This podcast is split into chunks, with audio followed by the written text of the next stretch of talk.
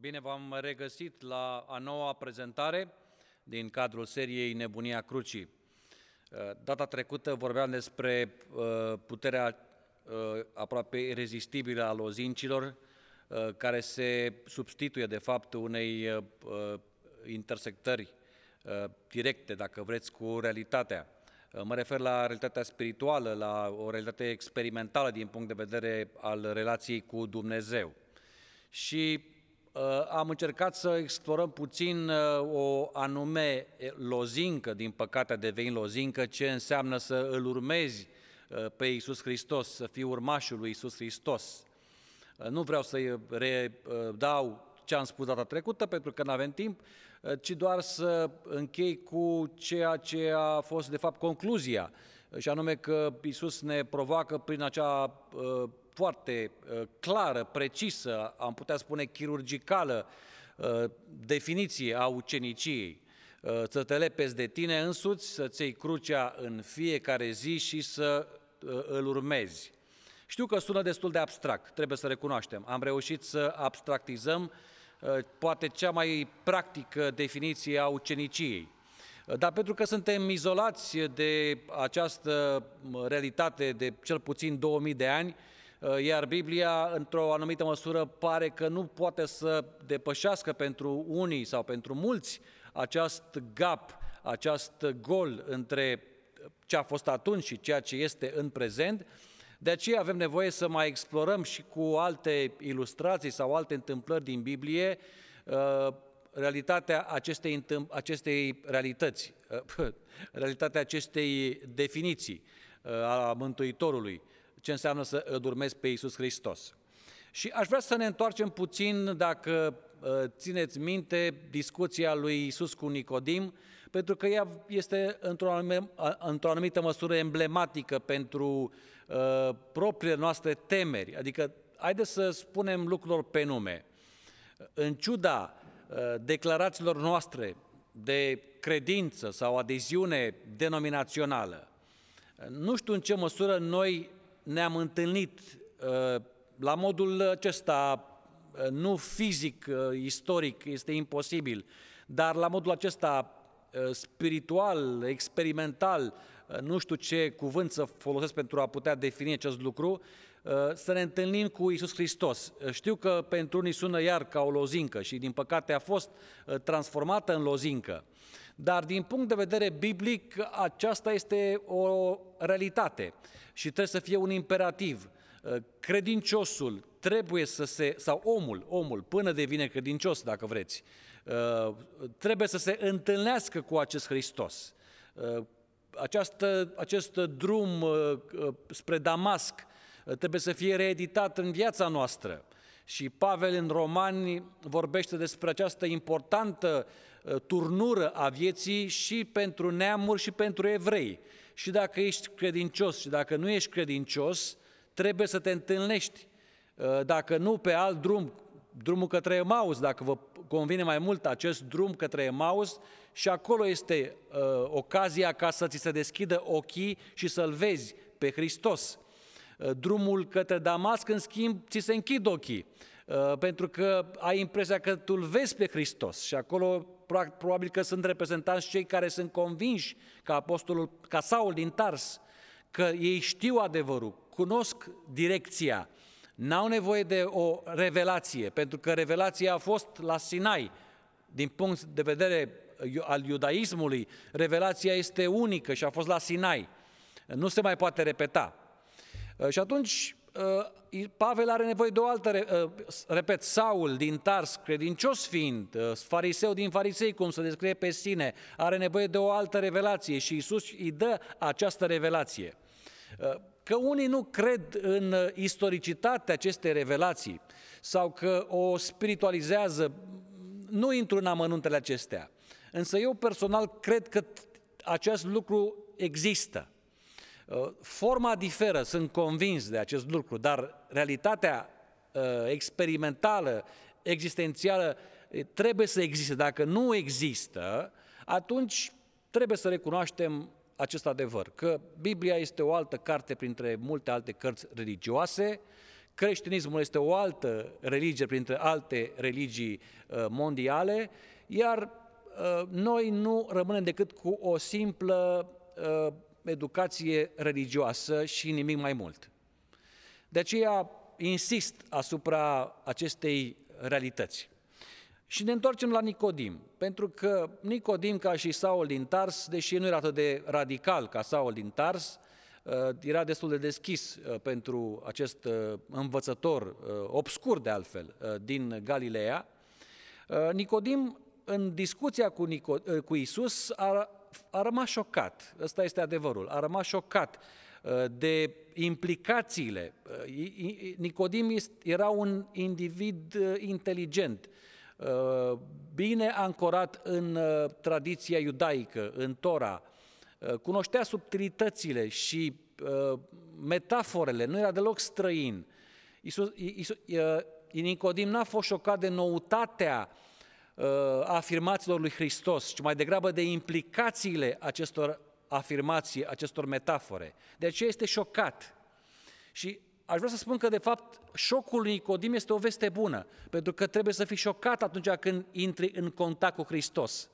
Dacă nu există acest șoc, da? pentru unii șocul poate să fie doar de natură uh, culturală când uh, uh, se interacționează cu o cultură străină culturii lor, un șoc emoțional când ai, mă rog, o foarte mare bucurie sau un mare necaz, șoc psihologic pe fondul unei traume Uh, sau mai multe asemenea șocuri.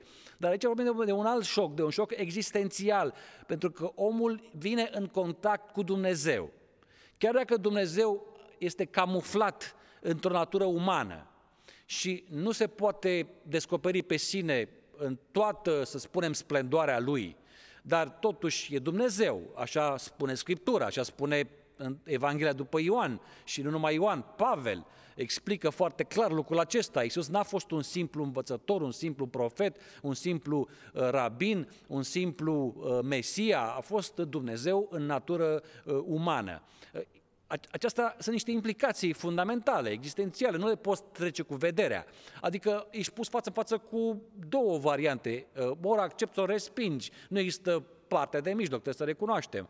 Și atunci ești, trebuie să fii șocat. Deci trebuie să fii șocat de ceea ce uh, implică Isus când discută cu tine. Nu? Și Nicodim a încercat să cumva să uh, folosească anumite mecanisme de apărare pentru că revelația este tulburătoare, este copleșitoare. Nu este revelația aceea în care vede o mare lumină și cade la pământ ca Pavel, dar este tot o revelație. Și în mintea lui se întâmplă treaba aceasta. Și este șocat și atunci încearcă cumva să se atenueze acest șoc prin anumite mecanisme de apărare.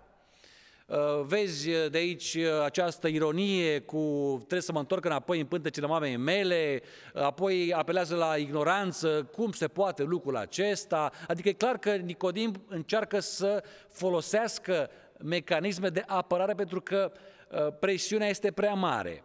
Acum, din punct de vedere psihologic, Mecanismele de apărare ne ajută să amortizăm, să atenuăm șocul atunci când intrăm în contact cu o anumită uh, dimensiune, mai ales traumatică a realității.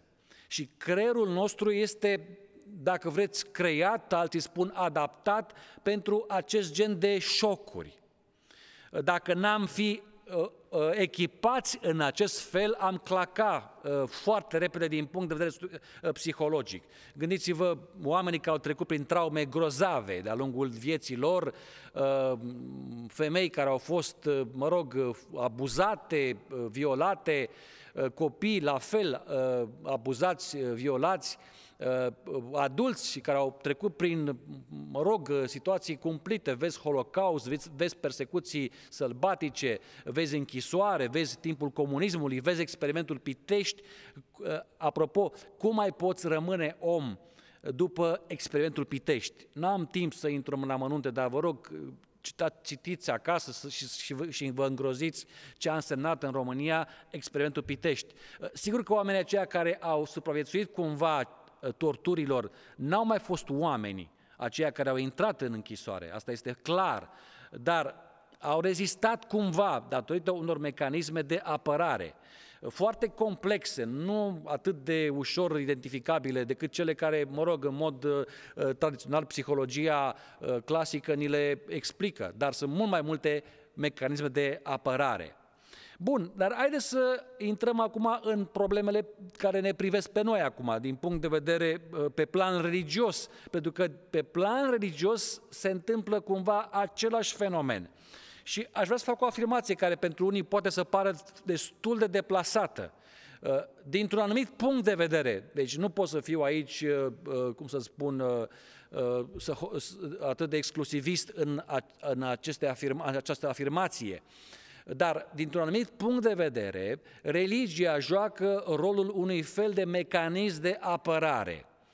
Ce înseamnă treaba aceasta? Că, practic, interacțiunea noastră cu Dumnezeu poate să fie atât de tulburătoare încât n-am putea o suporta.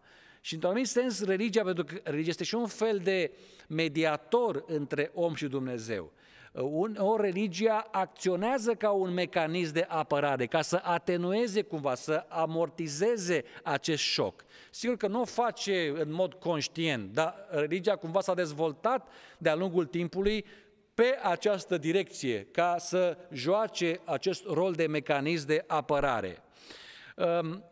Ce vreau să spun cu treaba aceasta? Haideți să uh, citem aici uh, o, un comentariu foarte profund al unui teolog și filozof uh, uh, german, uh, de origine italiană, până la urmă, dar a mers în Germania la vârstă de un an, deci probabil că s-a constat tot timpul uh, german. Uh, spune în felul următor, uh, legat de modul în care îl percepem noi pe Iisus Hristos.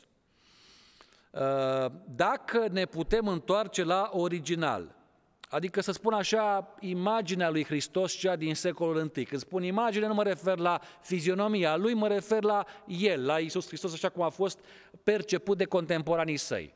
Dacă ne-am putea întoarce în timp, să zicem, la, această, uh, la acest original, da? Dacă ne-am putea îndrepta spre imaginea lui Hristos, așa cum a existat înainte ca aceasta să fi fost filtrată de mintea apostolilor. Pentru că trebuie să recunoaștem acest lucru. Noi îl percepem pe Hristos astăzi prin Evanghelii, așa cum l-au perceput apostolii. Deci noi nu avem o revelație a lui Hristos în afara acestor apostoli, a evangeliștilor, a lui Pavel și cei care au scris în Noul Testament despre Hristos. Sau, continuă uh, Romano Guardini, sau elaborată prin predicarea lor, pentru că una este când îl vezi pe Hristos, vorbești cu el, comunici, îl uh, percepi uh, aproape senzorial, iar după aceea, după un timp, predici despre acesta pe care l-ai cunoscut, ceea ce am văzut, spune Ioan, ceea ce am simțit, ceea ce am văzut cu ochii roșii, ce am simțit așa, aceea vă vestim. Deja apare un alt filtru prin predicare. Da? Chiar acum, practic, eu când predic despre Hristos, deja fără să vreau, pun deja un filtru. Nu? Și va trebui acum să îl vedem pe Iisus prin acest filtru pe care l-am pus și eu. Și nu numai eu. O să vedem imediat câte filtre sunt uh, peste uh, ochii noștri. Bun, Um, înainte de a fi asimilată de viața colectivă a credincioșilor. Pentru că biserica s-a format pe baza acestei predicări a apostolilor, nu? Și la rândul ei, biserica, a rândul ei, biserica a asimilat imaginea lui Hristos. Și gândiți-vă că biserica din secolul I era dependentă de revelația pe care au avut-o inițial apostolii. Ei n-au avut această revelație. Excepția a făcut Pavel, care a avut una uh, separată. Uh, mai departe, am putea găsi o figură a lui Hristos, deci ca să ne reluăm uh, gândul, uh, dacă ne întoarcem în timp la original, la acest Iisus Hristos original, Iisus Hristos cel istoric. Am putea găsi o figură a lui Hristos și mai colosală, chiar dacă e un superlativ și sună puțin cam dubios, dar asta este exprimarea, și mai colosală și de neînțeles decât oricare dintre cele transmise chiar de cele mai îndrăznețe declarații ale Sfântului Pavel sau ale Sfântului Ioan. Deci ce spune uh, Romano Guardini? Spune în felul următor că, de fapt, într-un anumit sens, apostolii au vorbit, au spus mai puțin despre Hristos decât este cu putință posibil, decât mai mult. Zici că tot timpul uh, scepticii au adus argumentul că Iisus Hristos a fost uh, într-o mare măsură o plăsmuire a unor oameni inteligenți de altfel din secolul I și care au inventat un personaj atât de fascinant și de uh, irezistibil, încât s-a putut, uh, uh, mă rog, toată lumea a fost uh, uh aproape contaminată de această imagine și uh, de aici s-a format Biserica uh, creștină. Și în mod special uh, Petru uh, și Pavel sunt creditați cu această uh, hiperbolizare uh, a lui Hristos. Uh, însă Guardenii spune altceva. Nu, uh, efectul a fost fapt invers. Ei l-au redat pe Hristos mai puțin decât ar fi putut să o facă în mod normal. Pentru că acesta este, de fapt, efectul când interacționezi cu Dumnezeu, cu Hristos. N-ai cum să-L redai în plinătatea Lui, ci doar un fragment. Ce a spus Dumnezeu lui Moise, mă vei putea vedea, dar numai din spate. N-ai cum să ai altceva, nu poți să-ți oferi mai mult de atât. E, cam așa l-au redat și apostolii pe Hristos. Și Ioan recunoaște că Isus a spus mult mai multe lucruri și a făcut mult mai multe lucruri și nu, și folosind după aceea o hiperbolă, n-ar putea să încapă în lumea aceasta cărți dacă s-au scris despre el. Deci, cu alte cuvinte, suntem conștienți de acest Isus colosal, de neînțeles, pe care noi l-am redat destul de puțin, l-am zugrăvit cât am putut noi, omenește cu putință. Asta înseamnă aici, asta vreau să spun de fapt aici uh, Guardini. Deci nu avem o imagine uh, hiperbolizată a lui Isus, umflat așa ca să zică să pară mai mult decât a fost. Nu, avem o imagine care arată că e mai puțin decât a fost. Păi și bine, bine veți întreba și cu ce ne ajută sau care este uh, efectul, rezultatul acestei uh, precizări? Păi care este? Că imaginea lui Hristos de-a lungul timpului a început să fie din ce în ce mai mult obscurizată. Uh, începând cu apostolii care, așa cum am explicat puțin mai devreme, uh, l-au perceput cum l-au perceput și l-au redat, dar mai puțin decât era Isus în mod uh, istoric real, Revin, noi nu avem acces la Isus cel istoric. Nu avem și nu vom avea niciodată. Doar la Isus care scatologic, cel care va reveni. Uh, și la Isusul al, al credinței pe care îl putem să-l uh, ni-l asimilăm prin interacțiunea cu textul Scripturii, prin rugăciune, nu prin credință, la aia mă refer. Sigur că acest Isus al credinței este Isus real, e unul adevărat, fără discuție, dar nu este în mijlocul nostru, nu mai este cum a fost acum 2000 de ani, doar prin Duhul Sfânt, dar e altceva, nu mai e cum a fost, la, la ce mă refer? Aici este distinția între Isus cel istoric, contextual pe care doar unii l-au văzut și cel uh, al credinței, uh, unii îl numesc, uh, mă rog, uh, îmi scap acum, este un termen, un termen teologic specific pentru acest uh, uh, Isus, dar e vorba de un Isus real, fără discuție. E, la acesta avem acces prin credință. Bun, uh, care mai este ideea? Gândiți-vă că Pavel, uh, ca să devină, nu, Saul, hai să o luăm așa, Saul, ca să devină Pavel, avea nevoie de o revelație personală, nu una delegată prin apostoli. Cu alte cuvinte, Saule, ă, te întorci la Domnul? Mă întorc la Domnul. Bine, hai să-ți povestesc eu, Petru, Ioan și Iacov, cine este Hristos. Sigur că ar fi fost validă mărturia lor, dar ca Pavel, ca Saul să devină Pavel, avea nevoie de o revelație personală. De ce? Ă, ca să depășească contextul strâmt al iudaismului în care Petru, Iacov se mai complăceau încă, știți foarte bine, avem asemenea discuții în Noul Testament, uh, ca, uh, ca Hristos să devină accesibil tuturor oamenilor, era nevoie de o revelație personală pentru Pavel, doar pentru Pavel. Foarte interesant. Și observați că Pavel nu a fost tot timpul în acord cu frații lui de la Ierusalim. Și sunt multe dovezi în acest sens. Iar între Petru și Pavel au fost diferențe, am putea spune, dacă nu sună forțat, ideologice, ă, destul de mari chiar.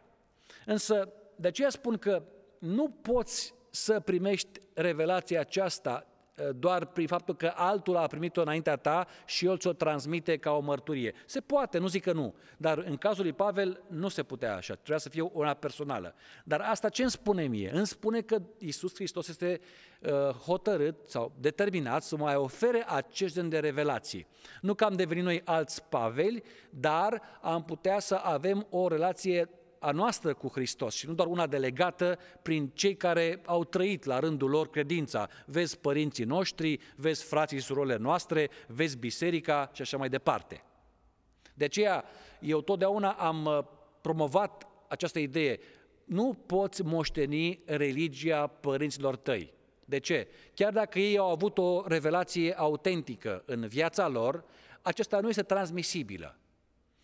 Uh, ea poate să, să aibă uh, scop uh, pedagogic, fără discuție, să, să te învețe pe tine novicele, domne, cam ce, despre ce este vorba, dar doar să-ți pregătească un cadru al revelației tale personale cu Hristos.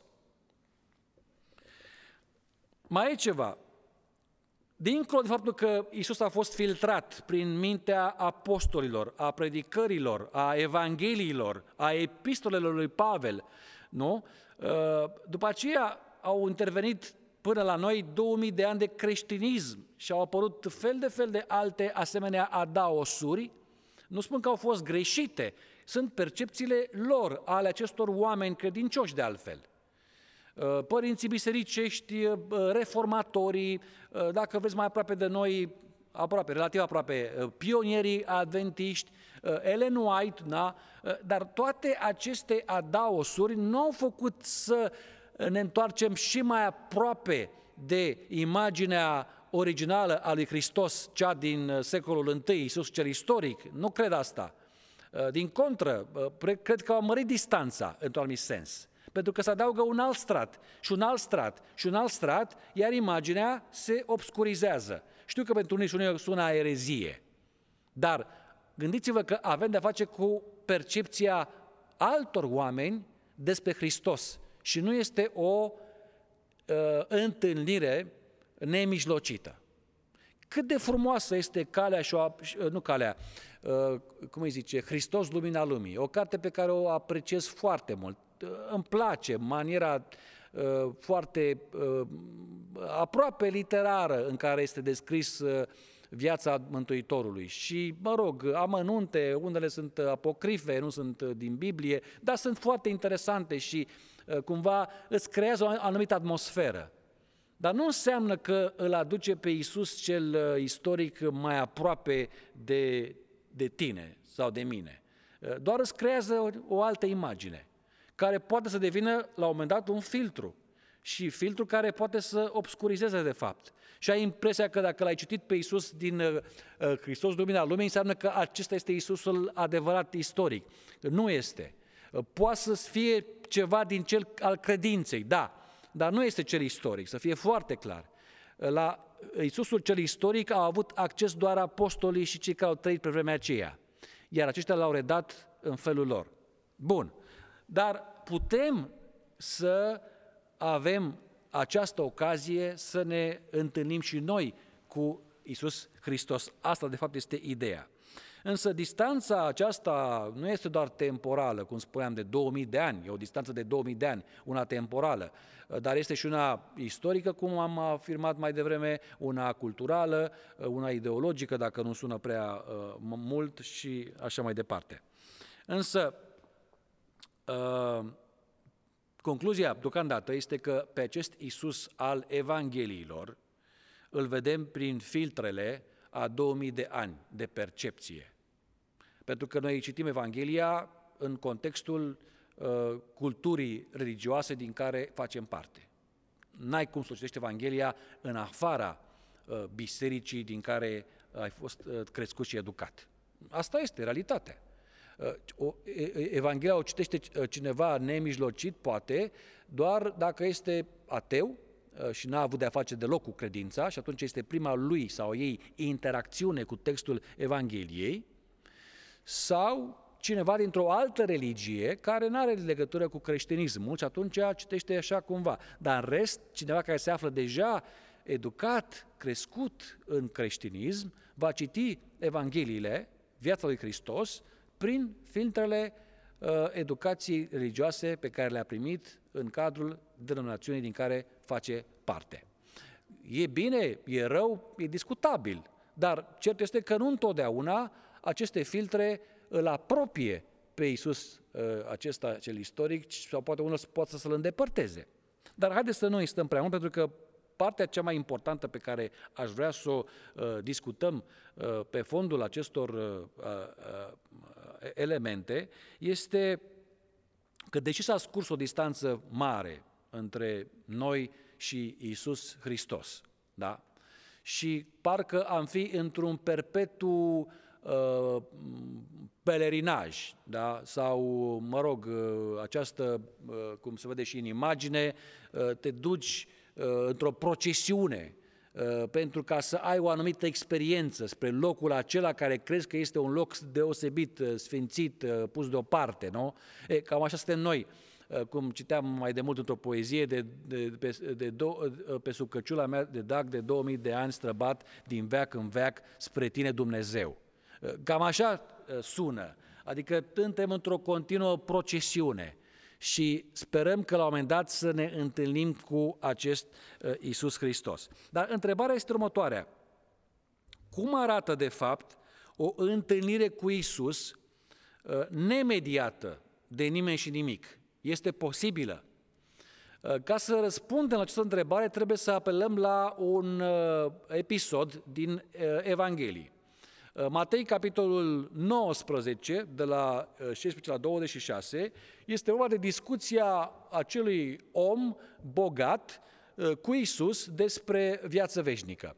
De ce am spus om bogat? Pentru că nu este tânărul bogat, cum uh, suntem foarte lesne înșelați de subtitlul acestei întâmplări. Nicăieri, în cele trei variante ale acestei, acestui episod, nu scrie tânărul bogat. Scrie un om de două ori și a treia oară spune un fruntaș cum a ajuns la concluzia cel care a făcut subtitlări, uh, uh, nu subtitlările, uh, subtit, sub, uh, uh, astea, uh, sub, sa, îmi scapă, cuvântul trec peste el pentru că deja uh, înțeleg ce vreau să spun.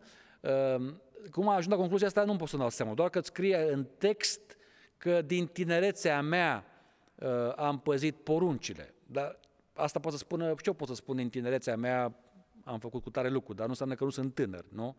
Ehm, mă rog, asta a fost o paranteză. Deci nu este tânărul bogat. Ehm, acel om nu era un tânăr, era un om bogat. Da? Asta spune, de fapt, ehm, textul, nu altceva.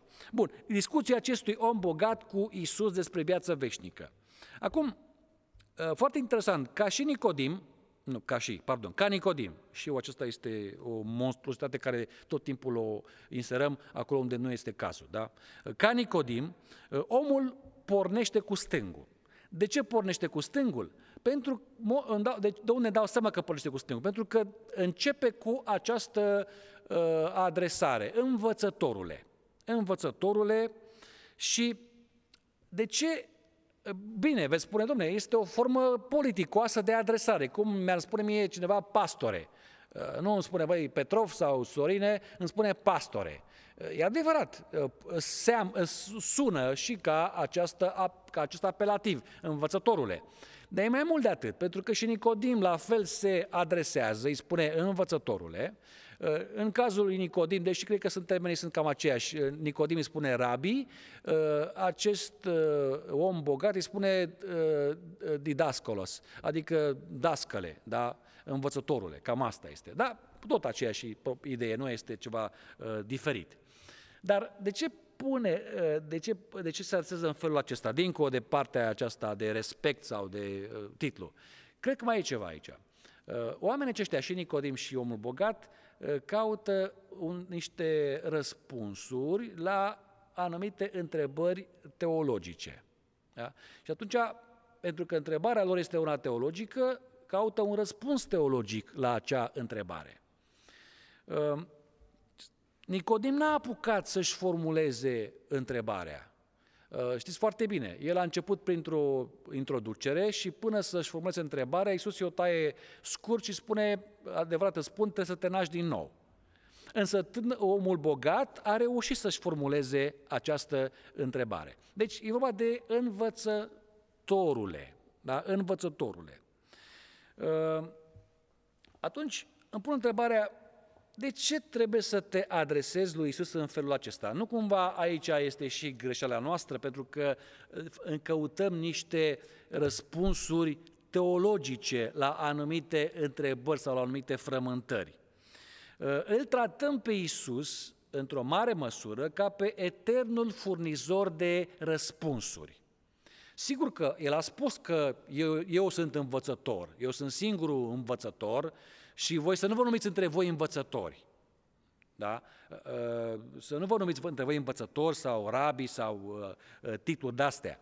Și e interesant pentru că noi nu ținem cont de această, de această, de această poruncă de Hristos. Și sunt mulți pastori care, cărora le place să se numească doctori, Uh, sau um, profesor sau ce fi și foarte bine că sunt, dar în spațiul ăsta al, al bisericii, acestor relații, nu trebuie să te numești așa, spune Iisus. Da?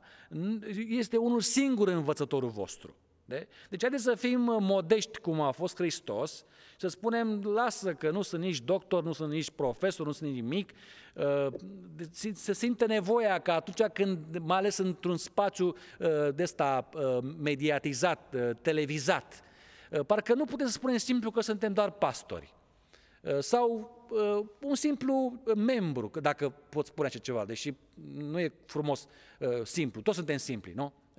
Dar un membru. Mă cheamă George Mihalache, să zicem, da?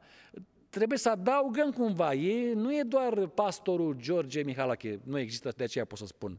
Este profesorul, de fapt eu nu e profesor, dar așa ne place. Profesorul uh, uh, George, uh, hai să dau un nume ca să nu se înțeleagă altceva, George George, da? este doctorul George George, nu este oricine.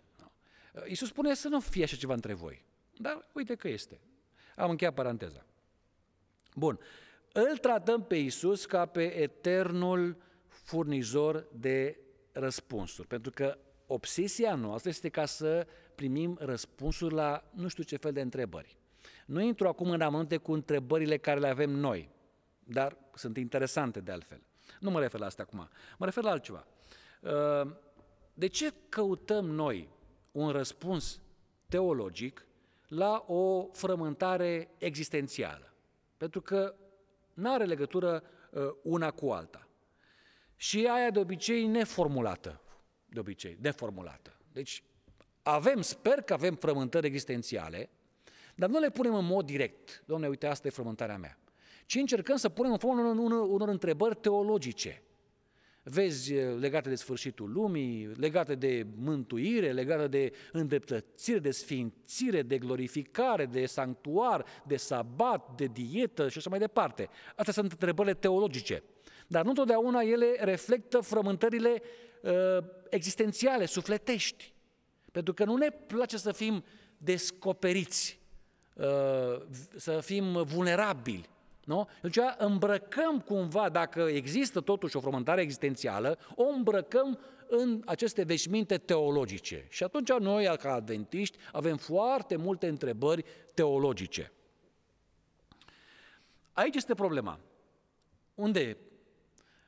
Alții, de fapt, au formulat întrebările pentru noi fără să te întrebe dacă într-adevăr aceste uh, întrebări ne reprezintă. Deci le-au formulat, iar acum e tăcere mormântală. Nu mai avem întrebări, pentru că deja au fost formulate. Și veți pune întrebarea, domnule, cum a fost formulate? Păi, dar cel mai întrebăm noi astăzi pe Hristos, haideți să recunoaștem. Cel mai întrebăm noi astăzi, pentru că noi deja avem răspunsurile codificate sub forma celor 28 de puncte de credință. Așa am declarat noi. Noi avem, în esență, cam 28 de întrebări fundamentale, teologice, bineînțeles. Și am răspuns tot noi la ele, foarte interesant. Bine, cu Biblia. Nu, eu nu spun că sunt, răspunsurile sunt greșite, sunt răspunsuri biblice. Dar tot noi am, am răspuns la ele, chiar dacă noi credem că răspunsul este cumva uh, inspirat. Nu, noi, tot noi am răspuns la ele. Noi ne-am pus întrebările, noi am răspuns la ele. Și atunci nu mai sunt întrebări, decât se reciclează aceleași vechi întrebări la care deja noi știm răspunsul. Aici este partea interesantă. Și asta face, de fapt, omul bogat. Pune o întrebare la care el deja are răspunsul. Dacă ne-am, dacă ne-am întâlnit cu Isus, hai să facem acest exercițiu de imaginație. Dacă ne-am întâlnit cu Isus, cel istoric, stăm aici, aproape de El, dacă vreți, și cu mască și cu distanță socială, dar stăm cu Isus de vorbă. Dacă ar fi să ne întâlnim cu El și am pune o singură întrebare, nu mai multe, una singură, gândiți-vă foarte serios, care ar fi acea întrebare? O singură întrebare avem.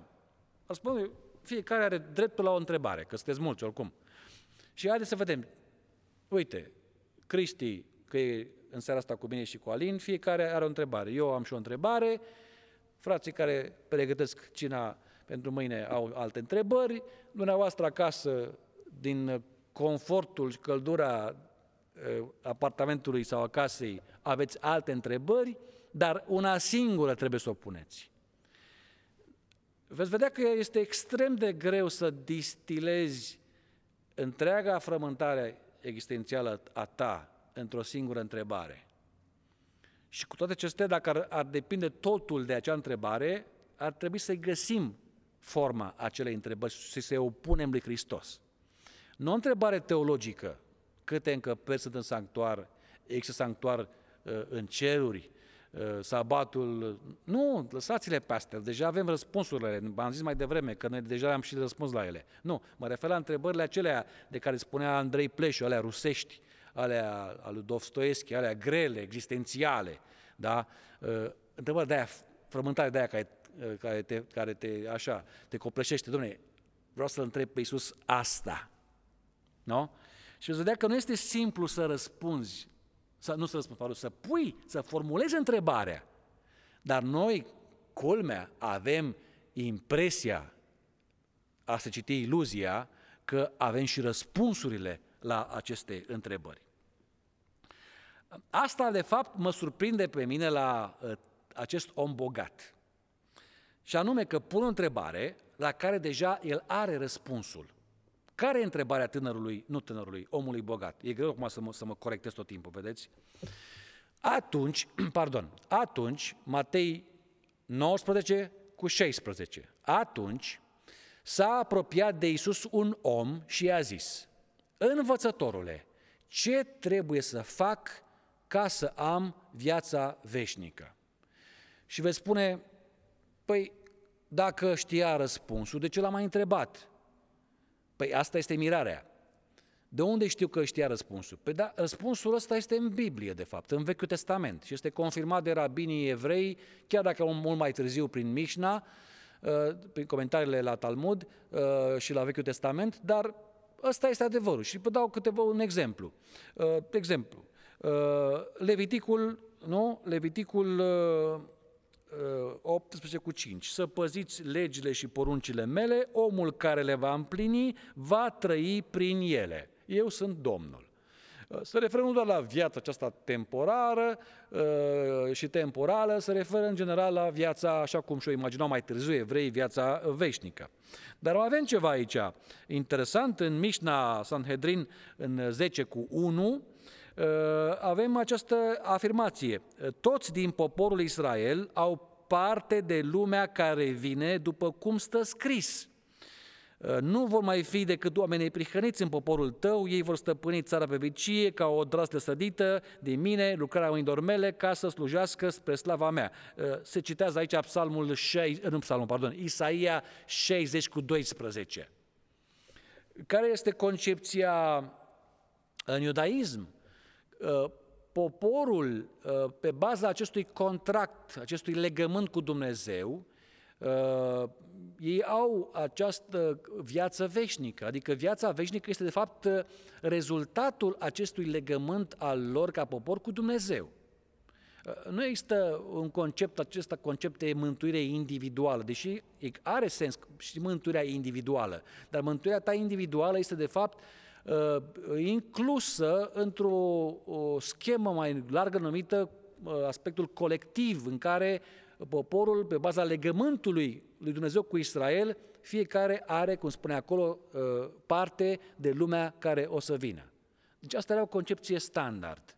Păzești legea. De ce o păzești legea? Nu ca să fii mântuit, cum noi credem în mod, uh, să spun așa, pueril despre concepția iudaică despre mântuire. Nu. Ei păzeau legea pentru că, ca răspuns la acest dar uh, al vieții veșnice, uh, pe care Dumnezeu îl acordă poporului pentru că se află în legământul cu Dumnezeu. De-aia, asta este răspunsul de fapt. Bun, și atunci, ce să am ca să am viață, ce să fac ca să am viață veșnică? El știa răspunsul la această întrebare. Uh, răspunsul era, cum am citit uh, mai devreme, în, uh, și din Mișna, repet, Mișna e scrisă mai târziu, secolul 3, după Hristos, dar este de fapt o înregistrare a tradiției orale a unor concepte teologice din iudaism, care precede, precede pe, chiar pe Domnul Hristos. Și atunci aici scrie clar în uh, Mișna Sanhedrin, în 10 cu 1, că uh, toți din poporul Israel uh, au parte. Eu am pus acolo puncte, puncte, pentru că mai, mai era un uh, fragment interesant, spune că uh, chiar și cei care au comis crime, da? Ă, ia stai puțin dacă, nu puteți, dacă pot să văd eu aici. Da. Ă, chiar păcătoșii, scrie în partea cealaltă, dacă vă uitați cu atenție, ca mic, unde este redat textul în ebraică. Ă, continuă așa. Toți din poporul Israel, chiar păcătoșii și cei care sunt uh, uh, liable, îmi scap acum corespondentul în limba română, să fie executați uh, prin pedepsa cu moartea, au parte în lumea care uh, vine. Deci, vă dați seama că răspunsul exista la întrebarea aceasta. Uh, ce să fac ca să iau viață, ca să, ca să, ca să am viață veșnică? Uh, păzirea poruncilor era rezultatul natural al unei stări a credinciosului evreu în cadrul legământului poporului cu Dumnezeu. Acum, de ce a pus întrebarea? Singura sau o posibilă explicație a fost, ar, ar fi aceasta, că avea o anumită neliniște existențială. Poate că și-a dat seama că răspunsul teologic, adică păzește poruncile, la întrebarea aceasta, nu îl mai satisface sau și-a atins limita. Adică nu avea certitudinea aceea că păzind poruncile, are convingerea că are viața veșnică. Deci contravenea cu teologia oficială a iudaismului. Și atunci am pun întrebarea, ce fel de om este acesta care nu se mai simte confortabil cu teologia oficială a poporului său, uh, în care crede, încă crede, dar își dă seama undeva în adâncul sufletului că n-ar putea să fie chiar ăsta răspunsul. Și atunci, ca să se verifice pe sine, face ceva ceea ce puțin, foarte puțin au făcut pe vremea aceea, să meargă direct la Isus și să-L întrebe. Uh, Nicodim a fost unul, omul bogat a fost altul și mă refer dintre învățați sau oamenii care erau cumva într-o poziție mai uh, privilegiată. Deci ceva nu mai funcționa în sistemul său de referință de gândire și are neliniște existențială. Și atunci îl verifică pe Isus. La întrebarea asta, o întrebare foarte comună, care e răspunsul tău? Cam asta, așa sună. Care e răspunsul tău? Și mă surprinde că Isus îi răspunde exact ca orice rabin standard. Păzește poruncile. Răspunsul lui Isus îmi indică spre altceva. Și aici ar fi uh, spațiu pentru a explora și alte direcții. De ce Isus răspunde, pentru că Isus răspunde ca un învățător, pentru că ca învățător a fost abordat Isus, nu altfel. Și atunci a dat răspunsul clasic al oricărui rabin sau învățător din Israel. Păzește poruncile. Adică plecăm de aici. Dacă vrem să mergem, Iisus când vrea să te uh, invite să urmezi, te invită din punctul în care te afli. N-are cum să facă abstracție de contextul în care trăiești și gândești, de educația religioasă pe care o ai. Și atunci la întrebările tale îți răspunde pe limba ta. N-are cum să răspundă unui adventist decât prin sabat, prin zecime, prin dietă, prin sanctuar, prin a doua venire, prin sfârșit. Astea sunt, asta fac parte din fondul nostru teologic. De aici te ia Hristos. Și atunci nu te șochează prea mult când îți dă răspunsul, păzește poruncile. Și dacă întreabă un adventist ce trebuie să fac ca să uh, am viață veșnică, uh, știi ce o să răspundă pentru mulți? Păzește sabatul. De ce? Pentru că așa s-a născut sabatul în Biserica Adventistă.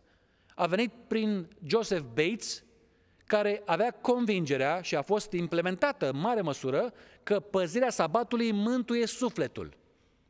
Și știți foarte bine că noi nu putem să ne imaginăm cum cineva care nu uh, păzește sabatul ar putea să fie mântuit.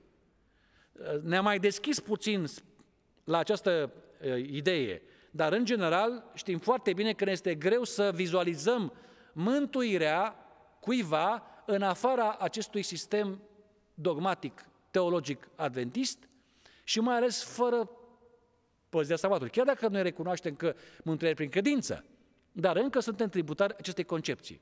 Așa că dacă îi pui întrebarea aceasta lui Hristos, tu, adventist de ziua șaptea, o să-ți răspundă pe limba ta. Ce vrei să spun? Păzește sabatul, mănâncă curat, dă zecimea, du-te la biserică, fă lucrare, roagă-te, așteaptă-L pe Domnul că vine în curând. Astea sunt, asta e limbajul lui Isus ca învățător de ziua șaptea. Nu poate să dea alt răspuns. Și aici apare surpriza, că el putea să zică mulțumesc frumos învățătorule și pleca de unde a venit. Și era și mulțumit și bucuros pentru că i s-a confirmat punctul de vedere, i s-a confirmat uh, lumea în care a gândit toată viața și a trăit. Și ce bucurie mai mare când ți se confirmă prejudecățile, concepțiile, mentalitățile, matrițele ideologice, e cea mai mare bucurie. De aceea, frate și surorile sunt bucuroase în bisericile în care li se confirmă permanent ceea ce ei deja cred de 20, 30 sau chiar 50 de ani. De ce să mulțumiți? Cu povești, cu minciuni, pentru că să spun și minciuni, trebuie să recunoaștem, minciuni. Uh, povești de a dormi copii, uh, fel de fel de repetiții, aceleași concepții, aceleași interpretări, dar ei le savurează, pentru că ce fac acestea? Nu contează cum le spui, că le spui pueril, că le, le tot repeți. Faptul că le se confirmă, îi se confirmă audienței credința, pentru asta este, asta este vestea bună. Și la, pleci acasă exact cum ai venit și ești mulțumit că, uite, doamne, mi s-a confirmat astăzi că sunt pe calea cea dreaptă. Uite, și astăzi s-a predicat ceea ce eu cred deja de atâția zeci de ani. Asta putea să facă tânărul bogat, să plece acasă bucuros. Însă, ce să zic, l-a mâncat undeva, nu știu ce s-a întâmplat, l-a zgândăit ceva, uh, greierașul lui Pinocchio l-a împuns, că nu s-a potolit, că putea să plece acasă conștiința împlăcată. Și fericit că are răspunsul, că e același, nu e altul. Nu s-a schimbat nimic. Și el continuă în nemintoșia lui și spune care din porunci? O întrebare e validă, pentru că nu, să nu credeți că ei când, spune, când spuneau de porunci se gândeau doar la cele zece. Nu, erau 600 și ceva de porunci. Care din ele? Iisus îl ajută, reduce la câteva din decalog și nu toate, doar cele de pe tabla a doua, cum spunem noi tradițional, adică cele care vizează relația cu aproapele și, mă rog, știți mai departe ce se întâmplă. Dar el, tânărul acesta, exact ca Moise, când a văzut tufișul care ardea. Putea să plece mai departe, să ignore vedenia și Dumnezeu nu i-ar fi vorbit lui Moise dacă Moise își vedea de treabă, pentru că, paranteză, un tufiș arzând în pustie nu era un fenomen supranatural per se. Doar la o atentă observare și-a dat seama Moise că tufișul nu se consumă, pentru că, în mod normal, ardeau foarte repede. Erau uscat și când se aprindeau, exact cum sunt acele focuri în Australia, uscat și imediat parcă efectiv explodează. Dar asta nu se întâmpla și atunci Moise s-a oprit. Pentru că s-a oprit, este exact ca tânărul care îl întreabă, dar care poruncă? Cu alte cuvinte, dar ce fel de tufiș este acesta? Și numai când se oprește Moise, Domnul îi spune, Moise, Moise. Și urmează revelația și știm ce se întâmplă cu Moise. E, cam asta era, ăsta era planul lui Dumnezeu pentru omul bogat. Pentru că sunt convins că Isus a bucurat când vede că tânărul continuă discuția, spune, bine, care din porunci? Bun, oh, asta, dar asta de să știi că eu l-am păzit din tinerețea mea. Și acum pune întrebarea care pune, de fapt, capacul la toată această situație. Știți care e întrebarea? ce mai lipsește? Sigur că e o întrebare de nota 10, 10 cu felicitări. Iată un om care are o lipsă și vrea să știe care este lipsa. Rare ori întâlnești oameni care își recunosc lipsurile. De obicei, domnule, suntem noi un fel de cocktail de vicii și virtuți. Toți suntem așa. Dar mi-am cam răspuns la întrebările fundamentale ale vieții, știu, am mici carențe, dar nu așa o lipsă de asta existențială profundă. Ce mai lipsește? Cam asta este, de fapt, întrebarea uh, concretă a tânărului, uh, mă rog, omului bogat. Ce mai lipsește? Păi ce lipsea? Pentru că el păzea legea, în legământ era prin naștere, deci nu s-a inclus el în legământ ca a vrut. Prin naștere și prin tăiere împrejur era automat în legământ. Promisiunile, am văzut, existau, vezi Leviticul, vezi Isaia și sunt multe altele. Deci ce să-ți lipsească ție când ai toate condițiile create pentru a fi mântuit și avea convingerea vieții veșnice? Omului nu-i lipsea nimic aparent și totuși ceva îi lipsea. Și cred eu că ce îi lipsea lui acum era de fapt această început să apară o frământare, frământarea existențială. Și aici vreau să facem o precizare care ne va ajuta. Omului, de fapt, nu îi lipsea ceva în mod real, ci ceva imaginar cumva din categoria, știți acele uh, reacții ale unora care vin la tine și spun, mai ales la, înainte de cină, frate, dacă am greșit cu ceva, te rog să mă ierți. Deci este uh, o exprimare atât de inutilă, atât de, iertați-mă, stupidă, încât nici nu are rost să răspunzi la așa ceva. Nu există dacă ți-am greșit cu ceva. Ori ți-am greșit, ori nu ți-am greșit. Asta este, de fapt, o formă de uh, lipsă uh, imaginară. Adică, cumva, poate că ar fi o lipsă, o carență aici la mine, trebuie să văd exact, și dacă este, îmi va fi rezolvată prin faptul că fratele mă iartă. Nu există așa ceva. Deci tânărul nu are o lipsă reală, ci una imaginară. El caută o poruncă. Trebuie să fie o poruncă. Una, aia maximă. Și pe aceea, dacă aș împlini-o, atunci probabil că aș avea certitudinea vieții veșnice. Uh, revin, omul nu avea o lipsă reală, ci una imaginară. Și atunci când provocat cu perspectiva lipsei, pentru că Iisus cum îi răspunde la această întrebare, ce mai lipsește? Uite cum îți răspund eu. Imaginează-ți că ești în punctul în care nu mai ai absolut nimic. Dă ce ai la săraci. E, acum ești lipsit de tot. Ce faci acum când cu adevărat ești lipsit de tot? De aici ce faci? Cum reacționezi? Și răspunsul lui la această provocare este că s-a temut de goliciune. Pentru că, de fapt, asta era, ar fi rămas gol. Ar fi rămas gol. Asta este cuvântul. În anumite comentarii, uh, să spun, de, formulate de uh, exegeți uh, evrei, spun la acest episod, spun că, de fapt, nu era bine să-i se ceară tânărului sau bogatului așa ceva, pentru că n-avea voie să rămână sărac, pentru că altfel a fost o povară pentru alții. Dar, deși are sens această afirmație, nu are sens în sensul lui Hristos. Iisus, repet, acest Iisus istoric, acest Iisus care este colosal, cum spune uh, Guardini, și de neînchipuit, face acest gen de afirmații. Adică este contra uh, cultural și contra curentului vremii și nu este, de fapt, uh, uh, ușor digerabil. Uh, altfel n-ar fi Hristos. N-ai cum să, să-L îmblânzești pe acest Hristos. Uh, vrem să-L îmblânzim, să-L facem ca noi, dar nu se poate.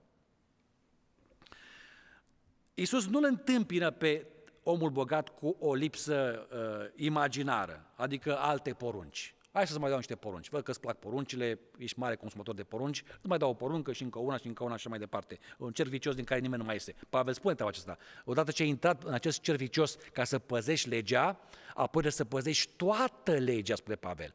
Tot, tot, tot. Nu, Iisus spune, îți te întâmpini cu o provocare reală, cu o lipsă reală. Și atunci, în cazul tău, îi spune bogatului, dă ce ai la săraci și apoi urmează-mă. Eu numesc asta absența, problema tânărului uh, omului bogat, o numesc absența lipsei. Știu că sună, eu pleonazm, uh, absență înseamnă lipsă, nu? Uh, e o conversație de termeni. Dar tocmai asta ca să crezi un anumit efect, să provoc absența lipsei. La ce mă refer? Omului bogat, acestui om bogat, îi lipsea de fapt ceea ce el pretindea că are. Da? Adică el nu avea acea lipsă, acea lipsă după uh, ceva fundamental, existențial, profund. El doar vrea să împlinească o mică carență, dar nu acea lipsă existențială. El nu avea. Iisus îl provoacă să ajungă la acea lipsă existențială, mai întâi eliminându-i aspectele materiale, care îl ținea blocat pe el. Pe alții nu, dar pe el ținea blocat. Și atunci ajungem la aceeași problemă mai veche uh, pe care o știm din Apocalips, capitolul 3, uh, 3 uh, versetul 17. Pentru că zici, sunt bogat, m-am îmbogățit și nu duc lipsă de nimic și nu știi că ești ticălos, nenorocit, sărac, orb și gol. Deci asta este problema cu, vedeți legătura, bogatul, lipsa, goliciunea. Deci tânărul, uh, omul bogat, este de fapt simbolul laodiceanului. Deci omul bogat din discuția cu Isus din Matei 19 este de fapt laodiceanul prin definiție. El pretinde că uh, este bogat, crede că este bogat, că s-a îmbogățit și nu duce lipsă de nimic. Veți spune, stai puțin, dar măcar tânăr, uh, omul bogat de aici îi lipsea ceva. Asta credea lui că îi lipsește. De fapt, el e aceeași gen de, uh, de, de lipsă, cum spuneam mai devreme, dacă ți-a îngreșit cu ceva, te rog să mă ierți. Doamne, dacă îmi lipsește ceva, te rog ca tu să suplinești. Cam asta este, de fapt, uh, întrebarea uh, ce mai lipsește a omului bogat. Nu pentru că el avea o lipsă existențială, profundă, totală. Ce ne lipsește nouă? Întrebarea pentru noi acum. Păzim legea de mici, uh, avem promisiunile mântuirii, nu, ale revenirii, suntem ultima biserică, așa ne credem, și ce ne lipsește nouă? Că le avem pe toate. Păi nu ne lipsește nimic, pentru că asta este de fapt laudicianul. Lui Nicodim, de exemplu, i s-a sugerat de Hristos ca să abandoneze valorile spirituale în care se încredea mai mult decât în Dumnezeu. Tânărului bogat sau omului bogat i s-a cerut să abandoneze valorile materiale care, în care se încredea mai mult decât în, în Dumnezeu. De ce? Pe amândoi Iisus a avut să ducă în punctul acela de care vorbeam cu alte ocazii, punctul zero, uh, suia de la capăt, uh, tohu vabohu, haosul original, uh, în punctul acela din care practic să înceapă adevărata experiență, revelația de care spuneam, nu? Deci tânărul n-a apucat să primească revelația, pentru că s-a oprit. Moise a primit-o. Acest om n-a primit-o. Nicodim a primit-o la mai târziu. De aceea trebuie să fim foarte conștienți că Isus ne conduce în acest punct în care nu va fi ușor să îți recunoști lipsa fundamentală și apoi să accepti sfatul lui Isus. Îndemnul, care este îndemnul lui Isus? Îi spune tânărului, îți lipsește un lucru. Du-te de vinde tot ce ai, dă la săraci și vei avea o comoară în cer. Partea a doua mai, cea mai importantă. Apoi, vino, ia-ți crucea și urmează-mă. Doar în Marcu apare ia-ți crucea din cele trei variante ale sinopticilor. Dar mi se pare foarte interesant. Data trecută urma despre să-ți iei crucea în fiecare zi. Aici este un exemplu concret pentru unul să-și ia crucea și să îl urmeze pe Isus. Așa că, în esență, ce ne lipsește nouă? Urmează să stabilim fiecare. Nu pot să spun eu în dreptul altă ce lipsește. Dar fără să ajungem în punctul în care să uh, ne recunoaștem această lipsă, autentic, la modul cel mai clar, da? adică să acceptăm absența lipsei. Cu alte cuvinte, la ora aceasta nouă ne lipsește lipsa, dacă pot să mai exprim așa. Nu există. De ce? Pentru că avem totul. Și dacă ai totul, nu-ți lipsește nimic. Până nu accepti această absență a lipsei, o revendici, o accepti, ți-o asim, ți-o, ți-o, uh, internalizezi, o recunoști și spui, Doamne, ăsta sunt. N-ai cum să mergi mai departe la pasul 2, 3 și așa ce urmează. Așa că, în concluzie, uh, la întrebarea ce ne le mai lipsește, uh, sau cum vrem să o numim, ce trebuie să facem, teoretic, orice obscurizează nevoia reală și întrebarea existențială, nu întrebarea teologică, ci întrebarea existențială. De aceea, haideți să ne lăsăm provocați de această chemare a lui Hristos de a-L urma. Dar nu este la îndemână să îl urmezi pe Hristos. E mai la îndemână să urmezi un crez, un cod moral, o denominațiune, o ideologie, dar nu să urmezi pe acest Hristos care, conform lui Guardini, este atât de colosal și de neimaginabil încât uh, simțim nevoia prin mecanisme de apărare, prin religie, să uh, atenuăm, să uh, încercăm să amortizăm impactul acesta. Dar fără acest impact este imposibil să intrăm în viața veșnică. Mulțumim pentru participare și data viitoare vom continua cu o altă temă.